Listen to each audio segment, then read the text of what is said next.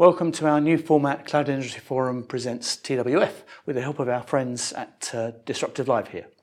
Um, we've moved our news section to our Cloud Industry Forum blog, and so this is our new style video podcast where we're going to interview uh, a guest each week. I'm David Terrar. I'm the CEO of the Cloud Industry Forum, which is a, a not-for-profit trade body um, that champions and helps accelerate the adoption of cloud technology and services. If you want to find out more about us, we're at cloudindustryforum.org. I'm at, DT on X. I'm David underscore Terrar on Threads. Um, you can find me on LinkedIn. My guest today is the founder of a Cloud Industry Forum member called Escrow London. Uh, we'll be talking about uh, software escrow and data and cybersecurity and malware and legal stuff and, and the cloud software landscape. So, Evan Lever, welcome to the show. Thank you very much. Um, can you introduce yourself and your company? Okay, so I'm Evan Lever. I grew up in um, Australia. Yeah. Um, I now live in London. Escrow London is my baby. Set it up in 2015. And what Escrow London is, it's a software escrow company. So traditionally, software escrow was the storage of source codes in trust. So if something would happen to a software developer, the end user would be able to access that code in the unlikely event of a bankruptcy or something like that. Obviously, a lot has moved on in the cloud world, and that essentially is our business today, really focused on the cloud and providing continuity solutions in the cloud should something happen to a software vendor. No, that's all fascinating. But tell me, um, tell me a bit more about your background and what triggered you to start Escrow London. Okay, so as I said, I, I was in Australia. I was yep. a little bit bored at the age of 24, and I thought I'd move over to Israel. It was a big high tech scene at the time. Yeah. And together with my business partner, Anthony, who's also a business partner in Escrow London, we set up DataBank, which was an offsite data storage company where we would store backup tapes underground in a vault. And it was a DRP service. And we grew that business over a period of 15 years, eventually becoming the largest data storage company in Israel. Um, and we sold that business in 2014 and decided to move over to the UK with, with my family. And what I could see in the landscape, more and more enterprise companies were adopting cloud hosted or SaaS hosted solutions. Yeah. And what they would ultimately need as they gain more confidence in the cloud yeah. is continuity solutions should something happen to the software vendor. Yeah. So out of that, Escrow London was, was born. Um, very much in a focus of making life as easy as possible for the software vendor. So we automate as much as possible. For example, we take code deposits directly from the Git repos of the software developer. Yeah. In the old days, organizations were burning the code to disk and sending it in the mail. Yep. Obviously, a lot has happened. So we're very much in the forefront of innovation within this industry. Fascinating, because I mean, uh, if you turn the clock back to before the cloud time, and, and you've got, you know, everyone had, uh, you know, servers that they managed or a data center that they managed, and, and back then, um, you know, putting your software in escrow was just part of the of, of the procedure in the process, and, and, now we've got to the software as a service cloud area. I, I kind of hear a lot less talked about it. Why is that? Okay, so it's an it's an interesting aspect, yeah. and what we see now is organizations are waking up and asking those questions yeah. because it's a logical question. Yeah. Now, companies like end users may adopt a SaaS hosted solution and think, ah, oh, they take care of everything, they're taking care of the backup, the DR, don't have to worry about anything. Exactly. Except for the situation yeah. where that software vendor is no longer around. And that's when it becomes far worse than if you had your, your systems locally hosted, because not only do you lose access to the system, you lose access to your data and everything else because it was all cloud hosted. Yes. So now more and more organizations are asking these questions, yeah. especially in the financial sector, banking sector, yeah. um, where there are regulations yeah. around compliance um, to have a, a, proper exit strategy should something happen to a third party critical supplier. Okay. So, so pretty much every organization should have this sort of thing as, as, as part of their um, um, managing of risk and, and, and part of what they do. Sure. Well, if software is critical to them, which yeah. obviously it would be. These days it, it, would be. And it could be, we had a very interesting conversation with um, a very large bank um, a couple of days ago. And for them, for example, the access controls to the building is not so critical because they could visually identify like ID labels of, of employees coming in. Yeah. However, critical banking applications are now shifting to the cloud because of the innovation and wanting to adopt the forefront of technology. But they're asking this question how do we deal with complying with the regulations, Yeah. having a proper stress to exit um, strategy, and being able to adopt these solutions. So that's what we do. We're there to consult with them and come up with solutions that would provide them with continuity um, and tested continuity. That if something happens to the software vendor, they can continue operations.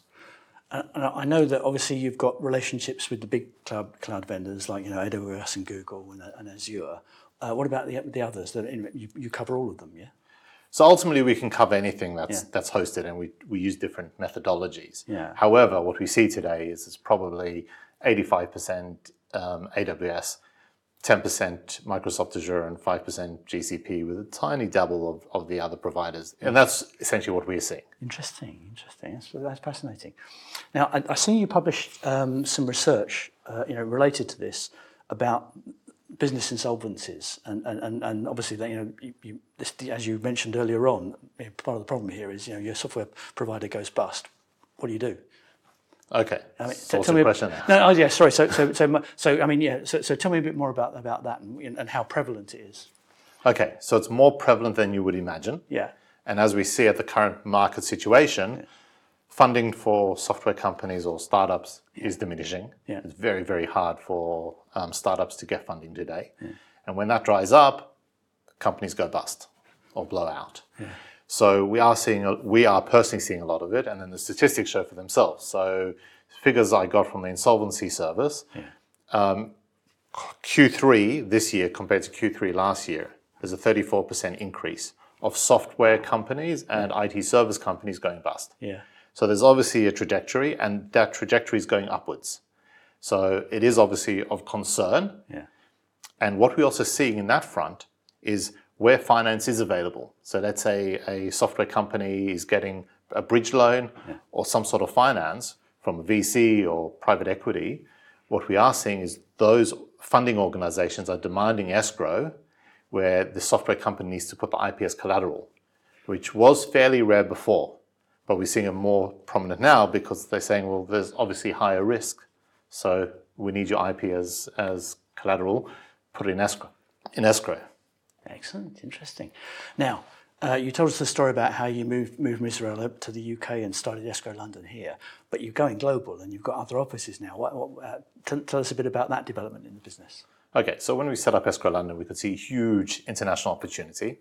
And what I like about this business, as my other businesses I've got involved with, is they're boring. right? But they serve a very important purpose. Yeah. But what Boring it but means vital, is yeah. you don't have a huge amount of competition in the marketplace, Yeah. and therefore you can you can thrive um, in what you do if you do it well. Yeah. So we set up Escrow London, headquartered here in London. Yeah. We've got a separate US entity in North America out of Atlanta. Okay, And for us, that was important because often when you're dealing with US companies, they want US presence, US insurance, US agreements, US people. So we said, let's set up a, an area over there. Huge opportunities in the US. It's a much easier market to work in. Yes. The um, life cycle, the sales cycle is a lot shorter Yeah. for whatever reasons, agreements are less negotiated. They often accept like your standard T's and C's as opposed to like pulling the agreement completely apart. Which happens a lot over here. Yeah. Yeah. um, and there's a huge amount of, of software companies and large organizations. So that's been a great move for us. And that business is growing really nicely. And then maybe it's a personal thing. Um, I- we wanted to set up an office in Sydney Because you came from you came because came from Sydney. Yeah. Um, and we've got a growing market over there because ultimately it's a maturing market. Yeah. And um, more and more organizations there are asking that question what happens if our software supplier or cloud supplier goes bust? How do you deal with that? When we actually deal in Australia with a lot of government departments because they're keen to adopt cloud, Yeah. um, specifically Microsoft Azure in Australia, um, and they need these solutions. Excellent. Now, now, obviously, you're kind of sticking to English-speaking markets, markets there, which is kind of obviously that's where you're going to start. Any plans to move into other other territories with uh, with different languages involved? Well, from those territories, we service um, the rest of the world basically. Okay, And cool. we're essentially global. So, dealing with a lot of contracts in Germany. Yeah. We have a strong presence in, um, in the Scandinavian countries. Cool. So, Norway, Finland, Sweden. Um, we're very strong there. And then also the Middle East is growing in terms of Saudi. They're keen users of, of escrow. Yes. And the UAE. So it's quite interesting in terms of that. However, language-wise, English is a global business language, and um, ultimately our agreements are in English, and everybody seems to be happy enough to work with those Okay. those languages. Although we offer various jurisdictions. Very good. Now, I noticed um, that you've got yourselves onto G Cloud and, and, and that marketplace. Tell, tell us a bit about how difficult that was. Is, is it working for you? So it is a process to um, enroll yourself in G Cloud. You have to pr- prove your credentials Yeah. that you're a suitable supplier. You have the right accreditations like ISO 27001 and things like that. Yeah. Um, but it makes the procurement process with government departments a lot easier because you've cut through the red tape. They can work, government departments can work with you without going through a whole tender process under a certain value. Yeah. Um, and that's beneficial. And actually, New South Wales in Australia, we've also um, been certified there in a similar platform. So it makes Okay. procurements a lot easier. Oh, very good. That's very good. Now, in 2023, when we're speaking now, I can't avoid asking you a question about Gen AI. Uh, you know, this is the year of generative AI. I mean, it, it was uh, a year, a year old. ChatGPT was launched yesterday, a year ago. Um, how much has that affected your business? Do you do you use it yourself, or, or how, what's changed? Okay, so it's an interesting question. I don't know a huge amount about Gen AI. I do personally use it um, with ChatGPT when I'm coming up with ideas of Excellent. let me write something. Um, let's try to do, like I said, a press release, see what it comes out with. It's actually pretty good. Yeah, yeah. That's, that's what, um, lots of people are telling me the same thing. Exactly that. So that's quite quite unique. It's not perfect, so you have to then use it to modify it. Yeah. Um, with my kids in the homework, it's not the best idea to. You can use it for guidance, but don't hand that in.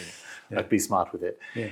Um, and then from an AI perspective, in terms of the future, yeah, I think there could be a potential in in coding with AI. Potentially takes away from the creativity side of things. Yeah. Um, but what I did do is, is in looking into this, there's an element with regards to copyright law because the Gen AI needs to be trained.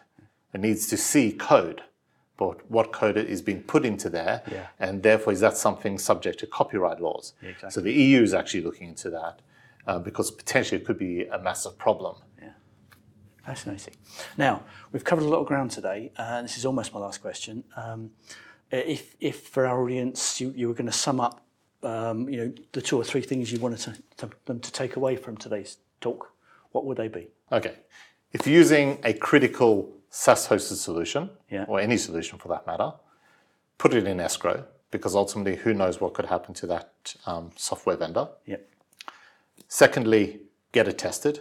There's absolutely no point in having source code or access credentials or whatever stored um, in escrow if it's not usable. So we very much emphasize that, and some of our solutions involve us deploying the environment to our own cloud account that could be used in a trigger event, so we can transfer that over to the, the end user, the beneficiary, so they've got real continuity of service. Yeah. So that must be tested. And the third thing I'd like to, to come across, as I said earlier, is way more companies go bust than you would imagine. Yeah. And we just, as I said before, we're just seeing it all the time now. Excellent stuff. So if, if people want to find out more about Escrow London and, and you, Evan, where, where do they go? Okay, so Google Escrow London Yeah. or Software Escrow. You're going to find us in very high up because we're very strong on, on SEO. Um, escrowlondon.com is our domain. And you can email me, evan at escrowlondon.com, and happy to have a no obligation chat about what we can do for your business. Excellent stuff. Evan, that's been really, really useful. Awesome stuff. Thanks a lot. Awesome. Thank you, David. Um, well, uh, I hope you enjoyed uh, you know, hearing about Evan's story and uh, learning more about Escrow London. Um, we'll be back next week um, live at um, uh, 2.30 in the afternoon on Wednesdays. We're moving to Wednesdays from this point on. Um, we want your feedback and suggestions. Uh, maybe you want to be on the sh- a guest on the show. Put something here in the comments at LinkedIn uh, or email us at uh, info at cloudindustryforum.org. Uh, part of the reason for, for switching to this newer format is so that we syndicate the show. So pretty soon you'll be able to find us on Spotify and Apple too. But uh, I hope to see you next Wednesday. Thanks very much.